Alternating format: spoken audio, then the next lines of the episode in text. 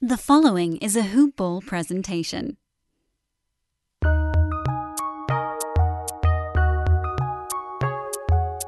Welcome to the Fantasy NBA Today podcast.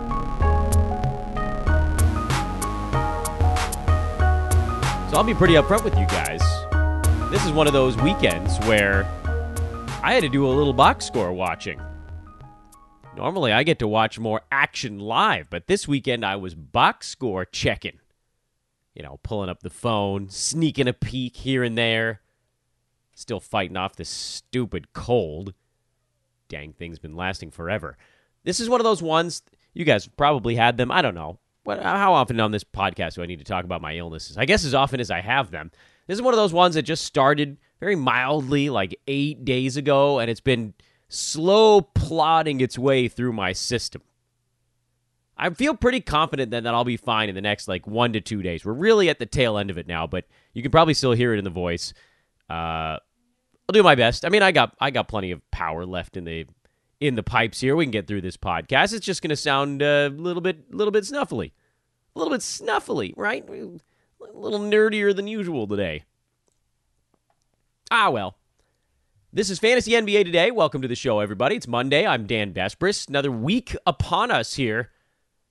Chugging along at this point. We are, man, we're kind of coming down the chute now. Season is three quarters done.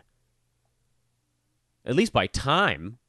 Actually, I think by games played, we're pretty close to that mark as well. 82 games in the season, so yeah, we're about 20 or so per quarter. Most teams in the NBA are at 60 or 61, 59 games right now, somewhere in that two to three game window. So we are three quarters done, which of course means a couple of things. Number one, it means your playoffs are coming up real soon. They are upon us at this point. Some probably start today, many start a week from today, and a ton start two weeks from today. So very much coming down the chute. And if you're looking over at the roto side of things, which I know a lot of what we talk about on this podcast is that kind of a, uh, attention, we try to we discuss obviously the head-to-head stuff uh, more so now as we get closer to the playoffs because I believe early in the season there's a ton of overlap between the two. You can obviously do a little bit more punting in head-to-head than you can in roto, but in terms of players you're drafting, things that you're picking up, you're always chasing upside in both head-to-head and roto formats. This is the time of the year where things diverge a little bit more. You start to get into the streaming side of things on head to head.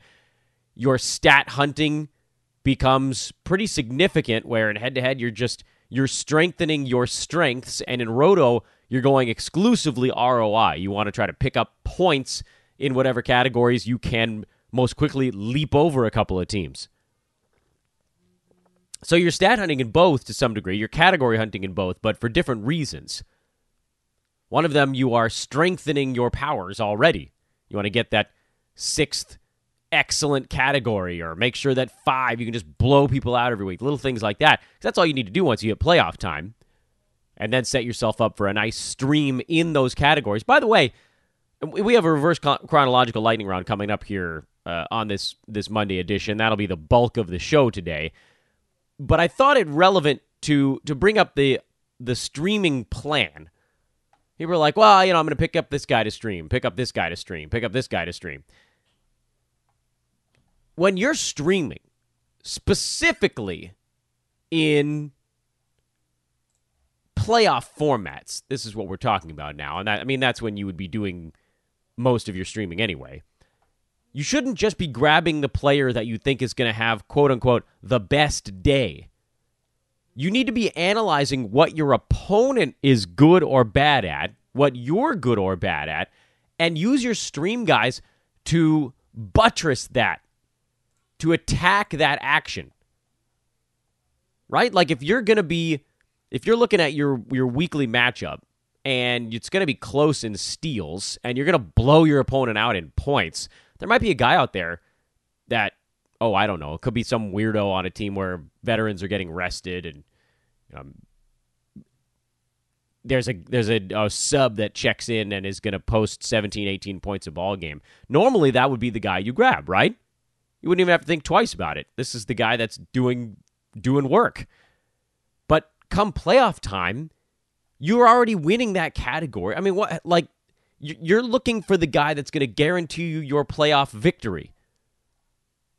You could have a guy that scores zero points the entire week but gets you nine steals. And in that particular hypothetical, that guy is the more relevant basketball player. That's the more useful dude.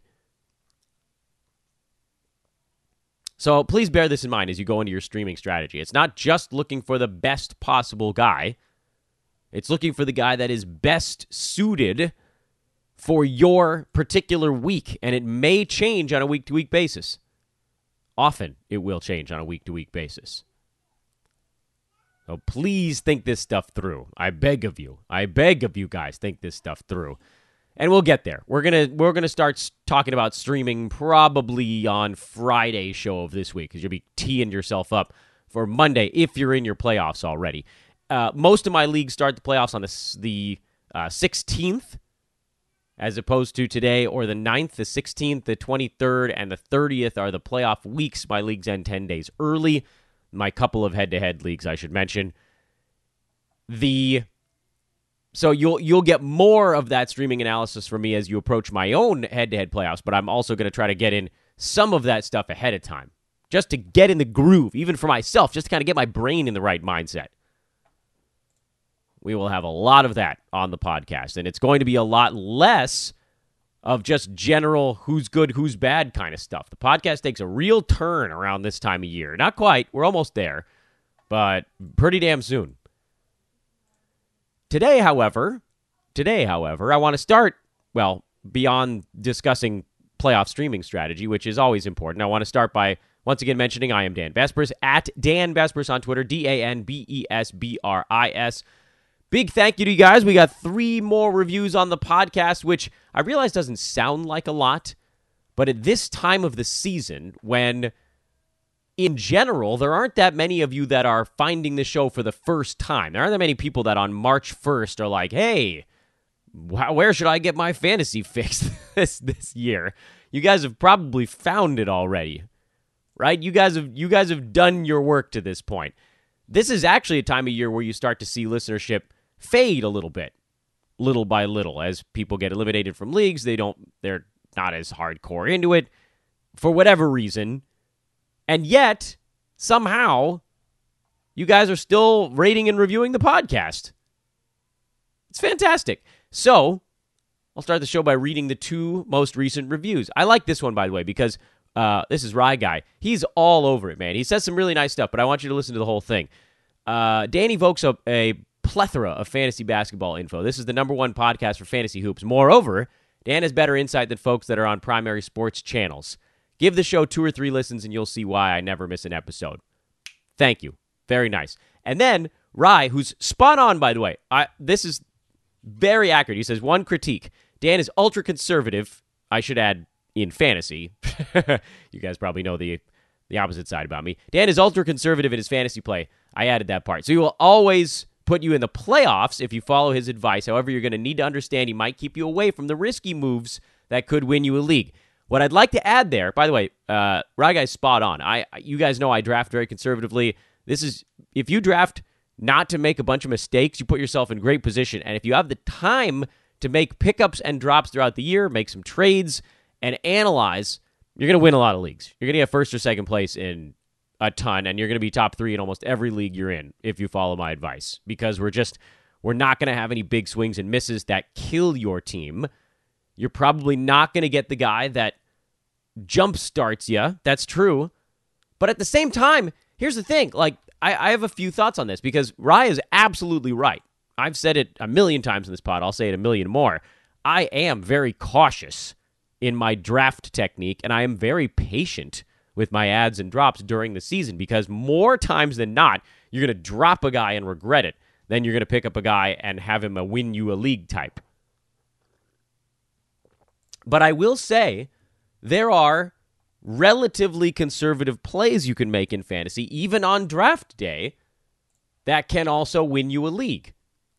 Here are a few names that we dealt with heavily this year.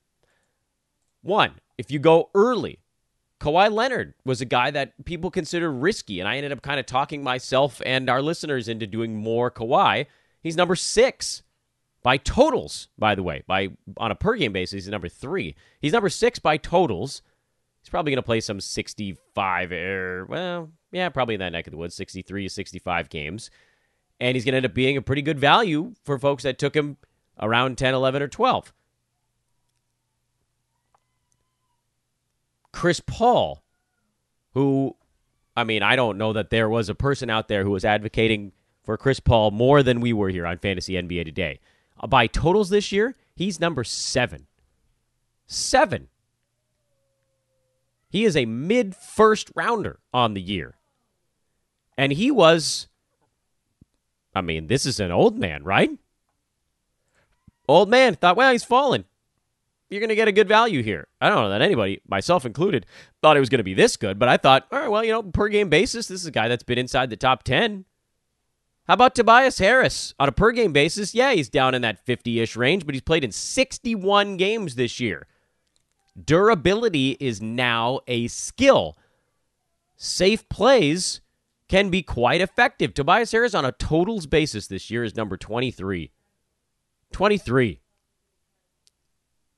LaMarcus Aldridge is number 25 by totals on the year. Jonas Valanciunas is 32 by totals on the year. Look at the guys in that grouping here. And and this will change again before the end of the year, but I thought this was kind of a fun discussion to have because it was a really well written and accurate review from Rye. Look at the other names in these lists. Trae Young is at eight. That's a guy that maybe you took a little bit of a chance on, and he's been overachieving. He's also been quite durable, which I don't think I saw coming there. I didn't realize he was going to be as durable as he was.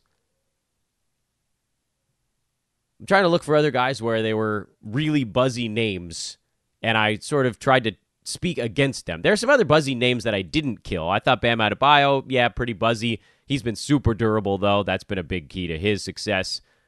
Free throw percent is up to 69 for him now. That's a good thing.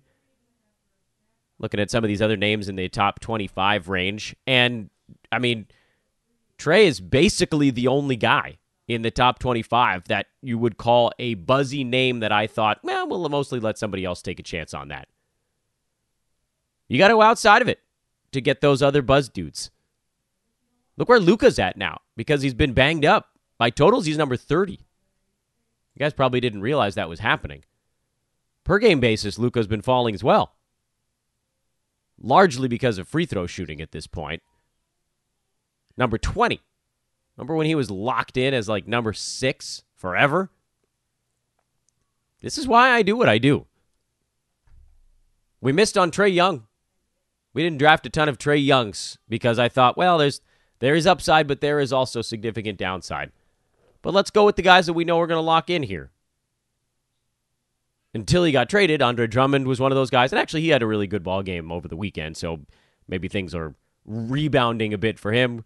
Chris Paul, Kawhi Leonard, Jimmy Butler, these are all these guys that we just thought these are safe plays.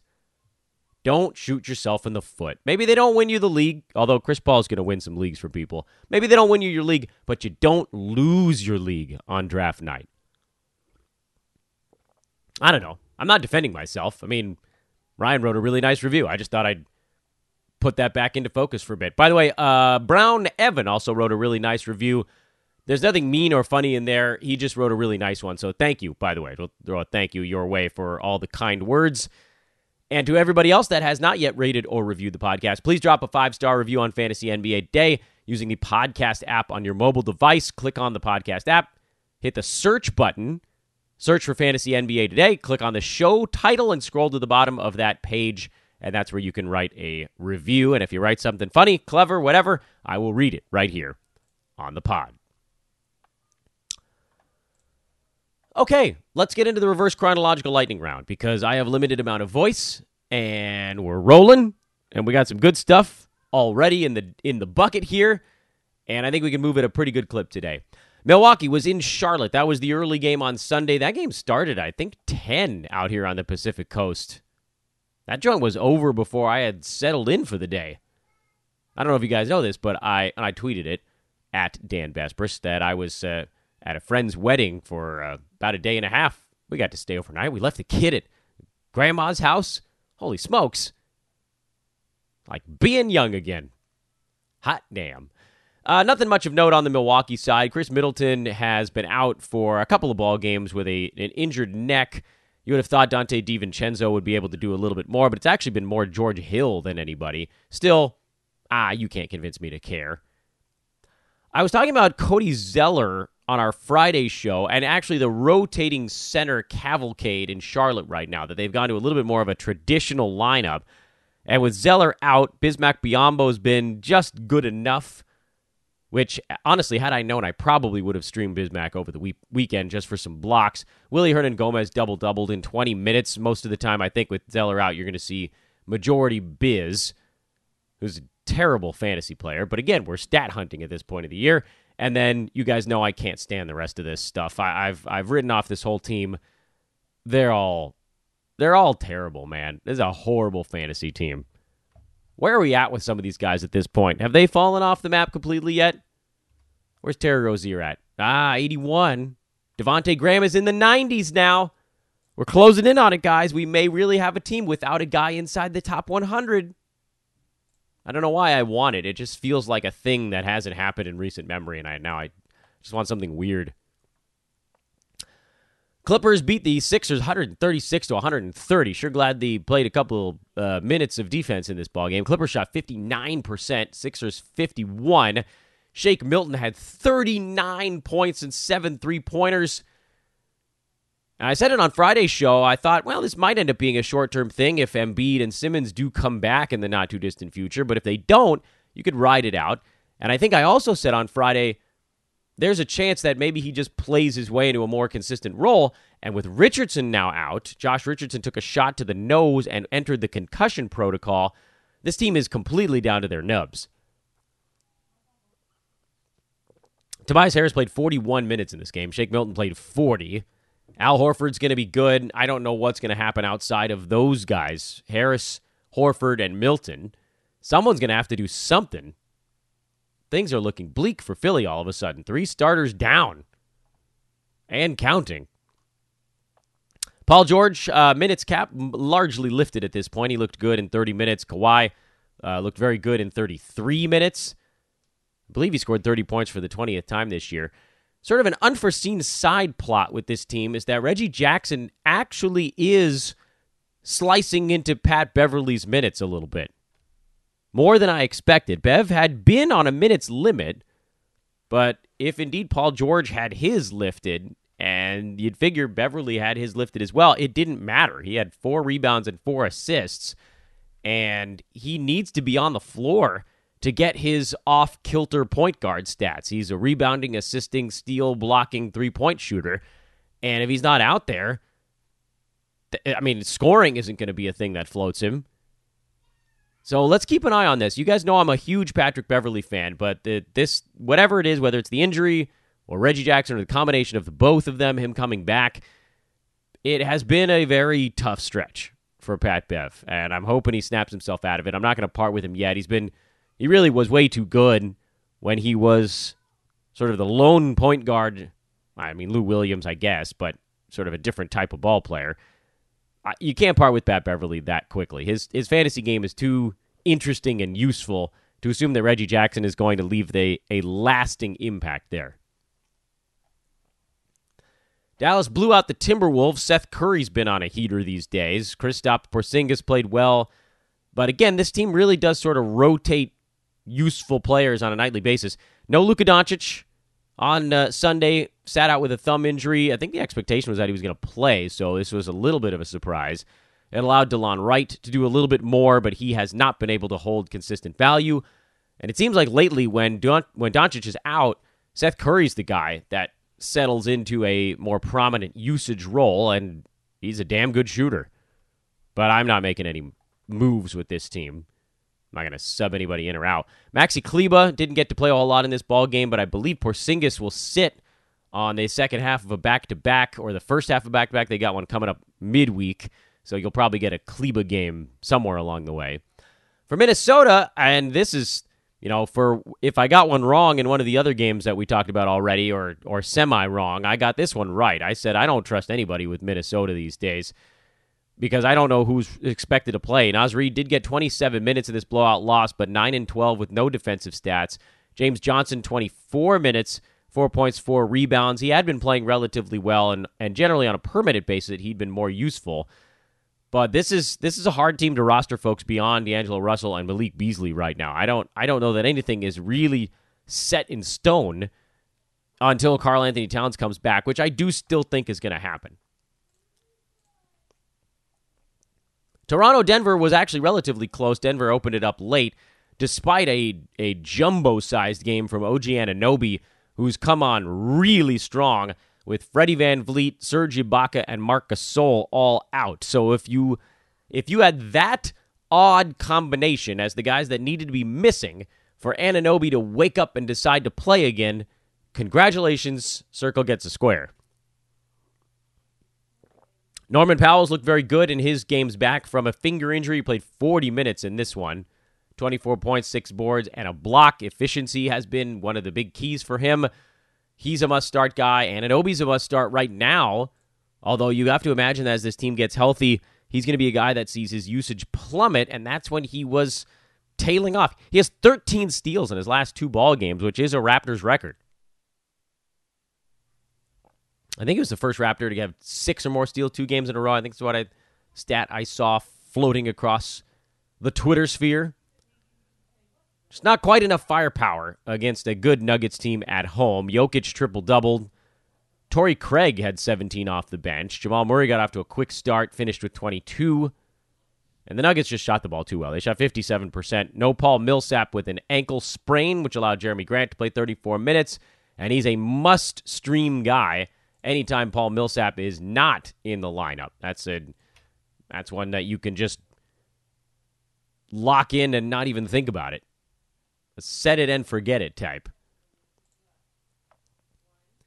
Detroit got off to an 18 to 1 start in Sacramento. Kings back came back and beat them probably because Derrick Rose turned his ankle in the uh, second quarter and could not continue.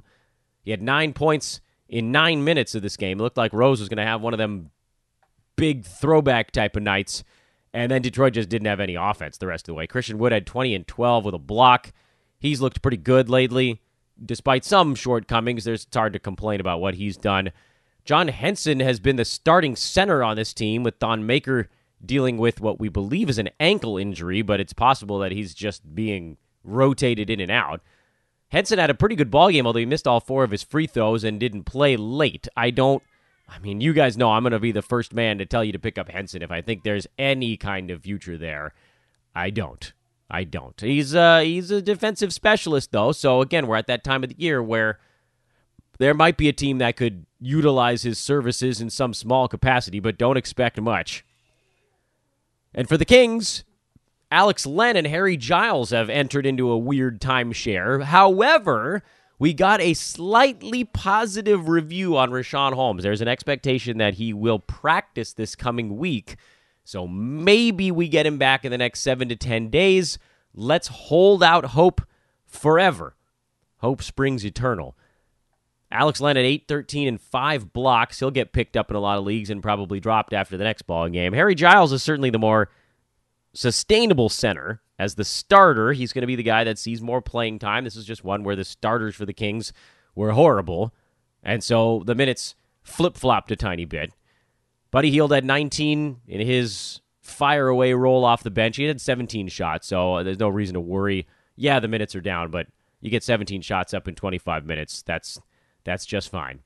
Uh, I I would prefer to have Harry Giles if you're going to stream a center. I know Len has the better blocks upside, but his percentages will generally kill you. At least with Giles, he'll give you a smattering. He'll give you like 0.7 steals and 0.6 blocks, or maybe a little bit more than that as in a starter's role. But points, rebounds, and both percentages with Harry, that to me is actually more interesting. At least if you're looking at kind of an overall standpoint, even if it's only for seven to 10 days. Lakers, this is an impressive road win. Pelicans are fighting hard right now. Lakers were without Anthony Davis, who sat this one out with a little bit of knee soreness, and LeBron turned the clock back. Not that it I mean, that's a stupid expression. He's he's doing this every every week anyway. 34, 12 and 13. Made all three of his free throws too. Made JaVale McGee look damn good again. JaVale had six blocks. I mean, we have to know that unfortunately we got the word on Anthony Davis very shortly before the game started, so there was really no chance to pick up the two Lakers centers in McGee and Howard. Those guys always play well when AD sits.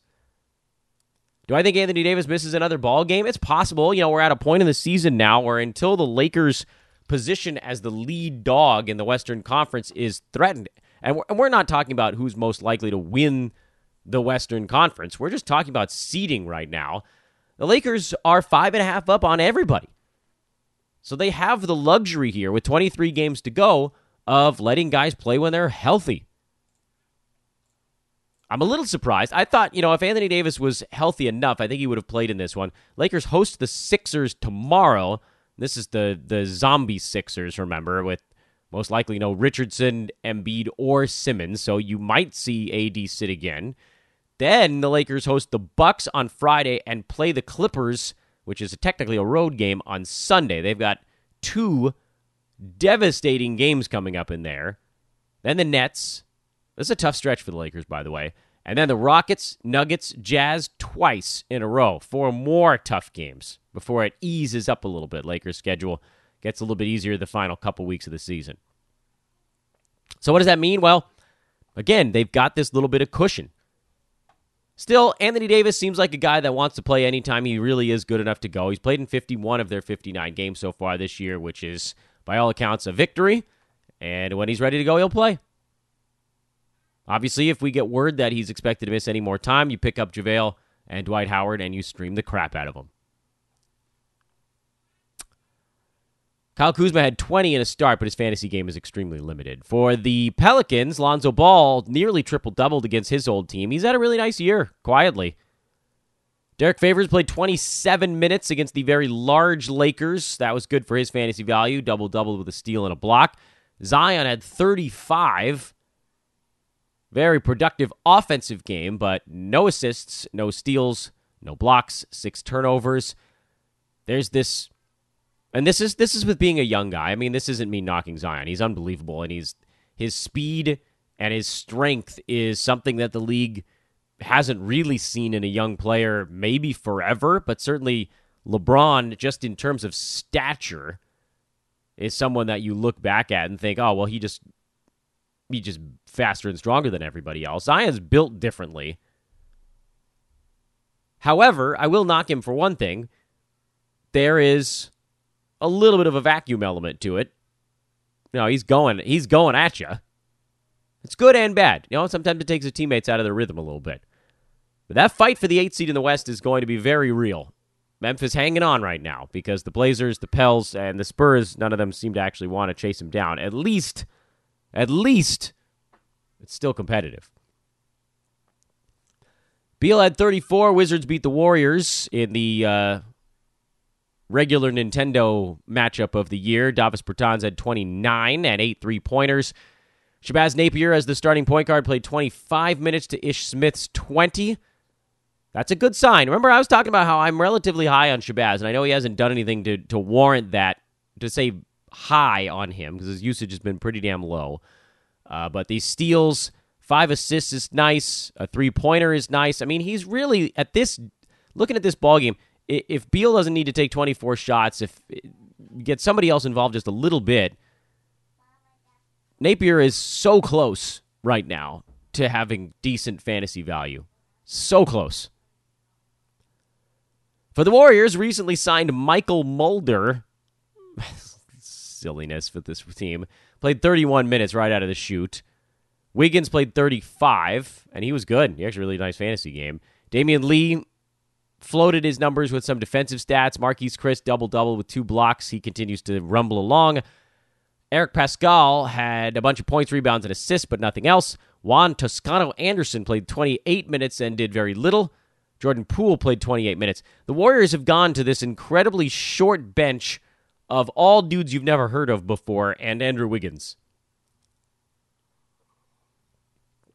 And Dragan Bender who had played 30 minutes in his previous game, played 19 in this one. I mean, they're all over the map. Warriors also just called uh, Alen Smailagic. Smailagic? I'm going to get that one wrong on this one. Recalled him.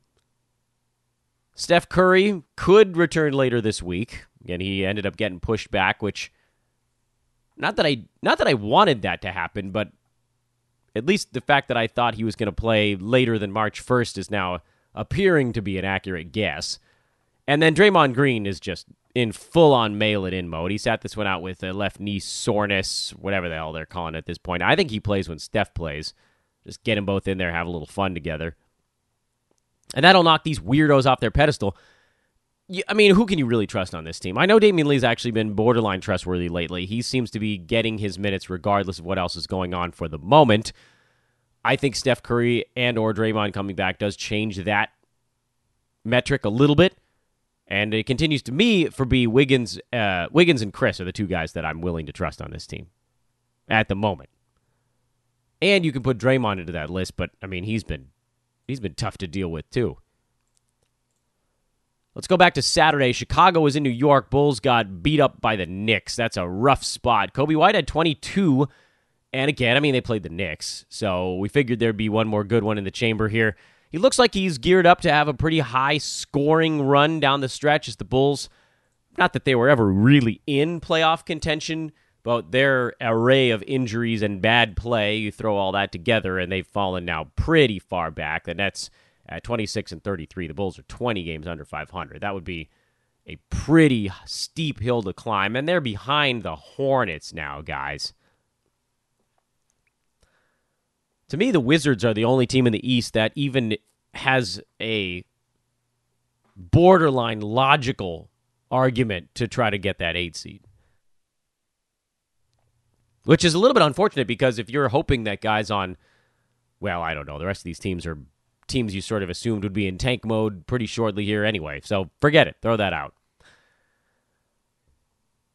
Wendell Carter Jr. played 18 minutes, so that was good news. If you have him, you can get him in there, uh, maybe not the next game, but probably the one after that.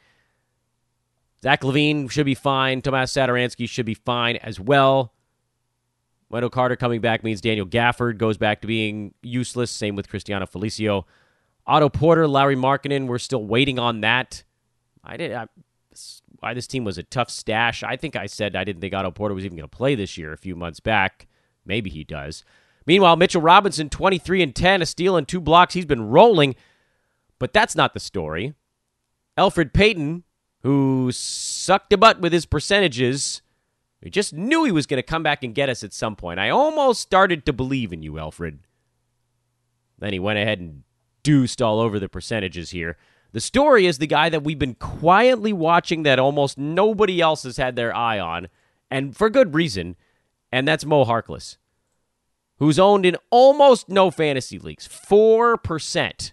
And yet, very quietly, he's averaged 26 minutes a game over his last four with the Knicks, which puts him just outside the top 100 over that stretch on about nine and a half points per game, four boards, two assists, 1.3 steals, 0.8 blocks, and one and a half three pointers. It's generally not going to get much better than that for Harkless. Yeah, maybe he makes more than the hell is he at now? Like six out of nine free throws or something like that over this stretch. Maybe he goes better than six for nine. But he's always going to be hovering around 50% shooting. He's been a high efficiency guy there. He is your end of the bench nine cat guy who's going to get you a little bit of everything right now. He's quietly going to be very helpful in roto leagues. It's looking like he loves being a Knick. He came out and said it. This is the team he's always wanted to play for, even though they stink right now. But they're rolling him out there for big minutes, and they're. I don't even think it's an arguable note. They're better with him on the team than without him. Would I pick him up? I don't think it really matters. You could put him in the streaming department if you want. But at the same time, he's good enough to be used right now. Miami beat Brooklyn 116 113. Bam was good. Kendrick Nunn was the Heat other guy that got hot in this one. Jimmy Butler had an oddly inefficient ball game. Not, I mean, that's been at times his issue this year. Uh, Jae Crowder, 13 points, a steal, two three pointers. Still played 28 and change minutes. They seem to love him. I'm okay with him as a specialist type right now. Really, I'm okay with it. Portland lost in Atlanta. They really need Dame back. There's your really impressive thought for the podcast. You mean to say CJ McCollum, Hassan Whiteside, and Trevor Ariza can't float a basketball team? No, not really. They need Dame back and they need him quick. You all, we worry a little bit that Lillard might return before he really should hurt himself and then just sort of call it a year for Portland. So hopefully he really does wait until he's fully good to go. But they're running out of time. Kudos, by the way, to Kevin Huerter, a guy that I'd been saying is has been kind of steadily falling off here for putting together a game that reminded us he's not dead yet. This is a really nice one too. Three steals, a block, three three pointers. He actually did it on good shooting. The low usage continues to be an issue for me. They're not going to put up a buck 29 on everybody. Portland's defense is particularly bad.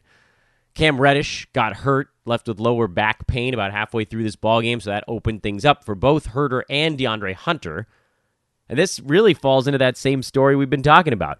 When all three of those guys are healthy, it's difficult for any one of them to sustain fantasy value. When any of the three guys is out, the other two have a pretty good path.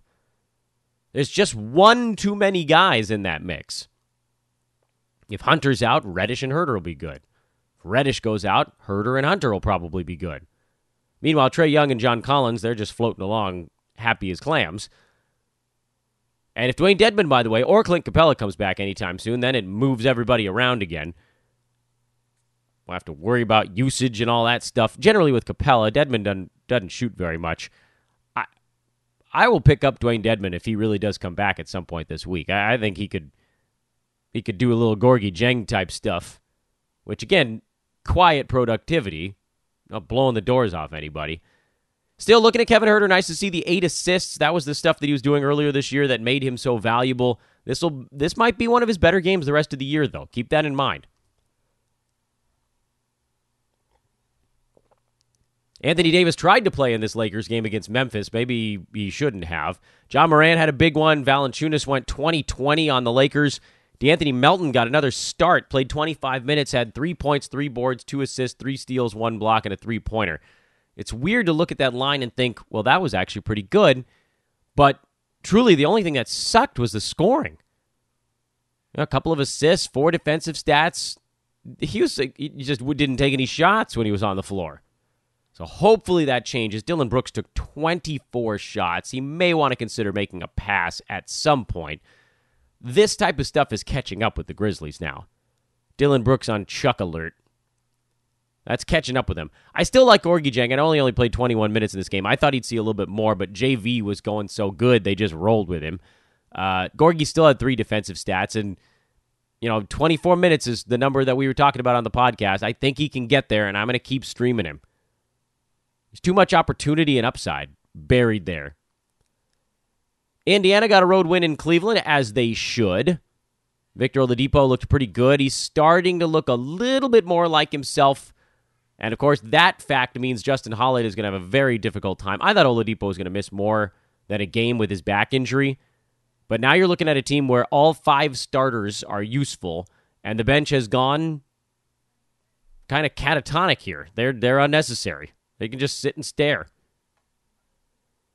Cleveland's been an interesting story. Tristan Thompson now is out with a knee injury. Andre Drummond is back from his calf injury, and he went huge. Maybe he just needed a one game benching. Drummond 27, 13, and 4 with four steals, a block. Made more than half his shots finally. Made his free throws finally. Kevin Love played 37 minutes. He double doubled. Larry Nance played 25 minutes. He didn't score or rebound much because Love and Drummond took them all, but he still got his steals, and generally he'll be pretty efficient. And Collin Sexton is probably the only other guy you can generally trust there. Kevin Porter did play 34 minutes off the bench, and we'll continue to monitor him, but he's not quite over the hump yet.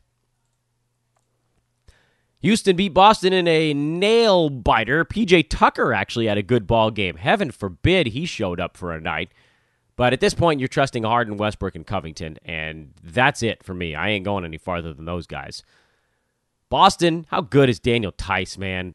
How good has he been?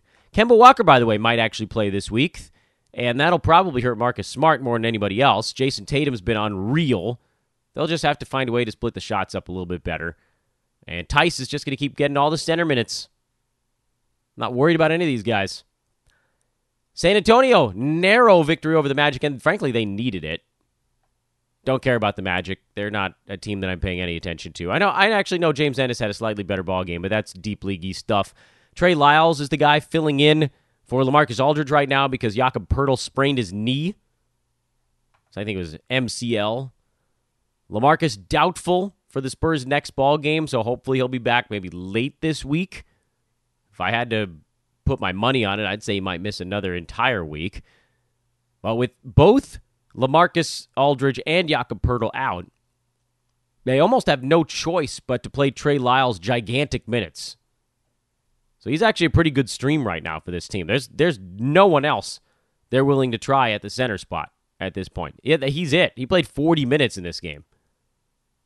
That, by the way, is a lot of minutes. Jakob Poeltl started but hurt his knee four minutes into the game, where Trey Lyles might have played 44 minutes. There's nobody else. They don't have any other centers on this team. You might, it makes you wonder if they might call somebody up for the next ball game. Still, I, I mean, is that a guy that's going to chop more than five or six minutes off of Lyles? Mid 30s in minutes?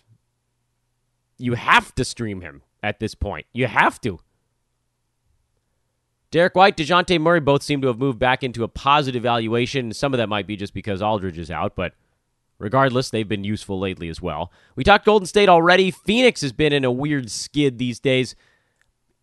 And overall, they've just been kind of a difficult team to handicap on the over the course of a season. You just they're unbelievably inconsistent. And they sit a long way out now. Five and a half games out of a playoff spot with the Blazers, Spurs, Kings, and Pelicans all in between them and the Memphis Grizzlies. The Suns may be the third Western Conference team to officially go fishing. They're close, man. I know mathematically they're not out, so they're going to keep fighting. But Devin Booker has come back to earth over the last month or so. He hasn't looked as good. You wonder if maybe he's playing through something. Mikal Bridges looks great. Kelly Oubre is going to miss a few weeks with the meniscus issue. And I know Dario Saric was actually decent in this ball game, but no chance you're convincing me to pick that dude up. Looking back to Friday to try to find out if we missed anybody, I think we might have knocked out all but maybe one or two teams, or did we get everybody? I think Oklahoma City played on Friday, and they were in a we get a few days off look ahead game in Milwaukee, just got throttled. Utah played. I'm not even going to analyze that ball game. Utah played on Friday and uh, then didn't play over the weekend either. And the only note there is that Mike Conley, frankly, had one of his best games of the season for the Jazz. And it was a game that they should win. They beat up on the Wizards by 10. Honestly, they probably should have won it by more than that. But good to see Conley not only score, but get rebounds, assists, a steal, and a couple of three pointers. He looked pretty efficient doing it. Played 32 and a half minutes. I mean, not that you're going to get rewarded if you held on all year, but at least you're no longer being punished. And as we turn our attention to a seven game Monday, Houston is in New York. I'm going to keep my eye on Mo Harkless. Although, you know, we've seen this before. He'll play a few good ball games, then his knee gets hurt. But, I mean, I'll tell you, if he throws up another 1 1 1 game, I might just grab him. Portland, I don't think we'll see Dame for this ball game, but maybe he surprises us. That would be the only thing to keep an eye on in that one. They're in Orlando. Utah, I think we have a pretty good idea of what they are now, and it's generally a team without Joe Ingles' fantasy value. Cleveland, Tristan Thompson out, so the other three centers should be usable. Keyword being should. Milwaukee, uninteresting. Miami, generally uninteresting, although, it, you know, you can watch the the the great ebb and flow that is Jae Crowder. He is flowing these days. Memphis, who's ebbing and who's flowing there? Can De'Anthony Melton get himself up and over the hump? Do we get any kind of updates on Jaren Jackson or Brandon Clarke? Doubt it. Can Gorgui Dieng actually play enough? I don't know. In Atlanta, that's a it's not a spot where you're going to see a ton of extra center minutes, but maybe. The Hawks, same kind of thing. Does Cam Reddish sit this one out? If so, Hunter, Huerter, those guys look useful again. Dallas, this is the is the other half of the back to back for Dallas. Am I getting that right? Yeah, they played in Minnesota on Sunday, so probably no Porzingis in this one, which means you can get some Maxi Kleber action going. Chicago, they just stink, but you know maybe somebody will come back and play for them, so that's worth watching. Same with Coby White. Indiana, those guys are the starters right now, and for the Spurs, indeed, it's Trey Lyles time. What a wild world we've entered. Trey Lyles time indeed. I mean, really, like, we, you know, he was a guy that didn't have much in the way of fantasy game a couple years back in his career. It was all points and rebounds. There was nothing else. Lately, and and some of it was when he moved to Denver, he looked a little bit more comfortable. Block rate came up a little bit. There was never really enough minutes for him to do anything of note, anything truly noteworthy. But if you look at the games in San Antonio, just look at this year and isolate the games where he's played 30 minutes. There aren't many of them, by the way. An unbelievably limited few. I think it's happened two, maybe three times all season long.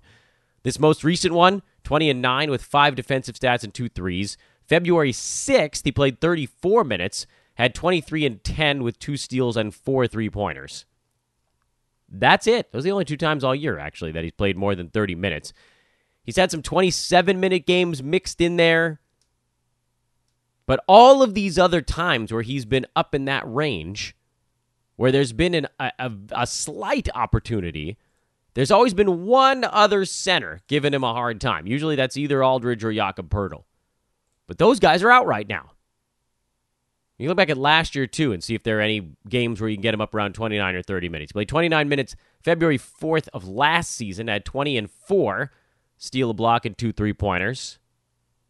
38 minutes on December 8th of 2018.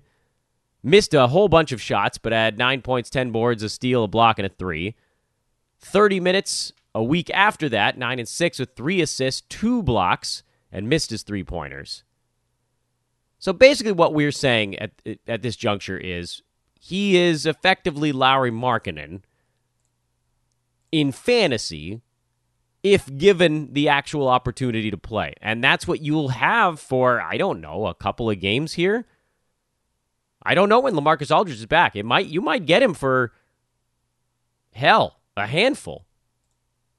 And a couple of teams will probably have picked him up already by the time you listen to this podcast. There's always going to be somebody that's out there that's snatching and grabbing real quickly.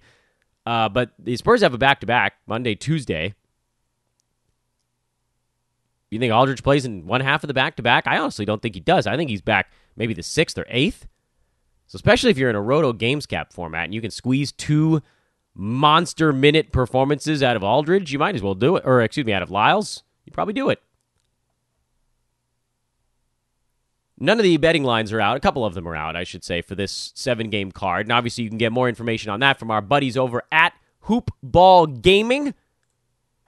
And we will remind you once again with March Madness right around the corner to do all of your betting at mybookie.ag. Open up an account with promo code TODAY, T O D A Y. Get a 50% deposit match on your first deposit when you open up the account. I did it, and I'll tell you right now, I put in 200 bucks. So I got a $100 bonus. And you guys know how sparingly I wager. I think I've played I think I've actually placed two bets since I opened up that account like a month and a half ago. Two bets over about seven weeks. I'm a spot better. I bet against Zion's team when he came back. I bet against the Pacers when Oladipo came back. I have a type. I have a moment. I'm I moment pick. And they hit, you know? I know that actually in the long term you're better off making more plays if you can keep that winning percentage up over 52.4 but for me i really want to try to get the percentage as high as humanly possible and then i'll just cash in when the time is right. And i am doing that with my buddies over at mybookie.ag you should as well. As i've said a million times on this pod their customer service is fantastic. It's so much better. It's so much better than the other places that have popped up and disappeared. Uh, that, and that's why this place is different that's why they've separated themselves from the pack. So go open up an account. Use that promo code, the word today. That'll let them know that Hoopball sent you, and you get that 50% deposit bonus as well. I am Dan Besbris. This is Fantasy NBA Today. This was your reverse chronological lightning round Monday. What do we got coming up this week? Well, what if I told you we had fantasy basketball analysis coming up this week? I know. Groundbreaking stuff. I'm going to get out of here before my voice completely goes, hoping I'm back to 100% tomorrow, but I feel okay. I feel pretty good now. This is like the residual stuff. Everybody's fine. It's just a cold. Feh. Got one of those every seven weeks these days. The hell with it. Have a great Monday, everybody. Lots of stuff going on these days in fantasy. Let's talk it through. You can hit me with questions on streaming stuff. I have no problem answering those. Uh, Brandon Marcus will be with us at some point during the middle of the week, usually on Wednesday. We'll see if we can get some of our other experts to pop back on here as we hit the three quarter mark. Last furlong coming up here on this NBA campaign. Follow me on Twitter at Dan Besbris. Leave that five star review. This is Fantasy NBA Today, a hoop ball presentation. Hoop ball.com at hoopball fantasy at hoopball tweets. Oh, oh, oh, no, no. Don't turn it off yet. We have two brand new shows coming this week. Man, I almost forgot to mention that. This is your teaser to make sure you're following at hoopball tweets because our brand new shows we will definitely be unveiling on that Twitter feed, and I'll be retweeting it, obviously. But really excited about some new stuff we got coming here on our pod division. Hell yeah, forgot about it. Okay, now you can go ahead and have a great Monday. I'll talk to you uh, tomorrow, Tuesday morning. So long, everybody.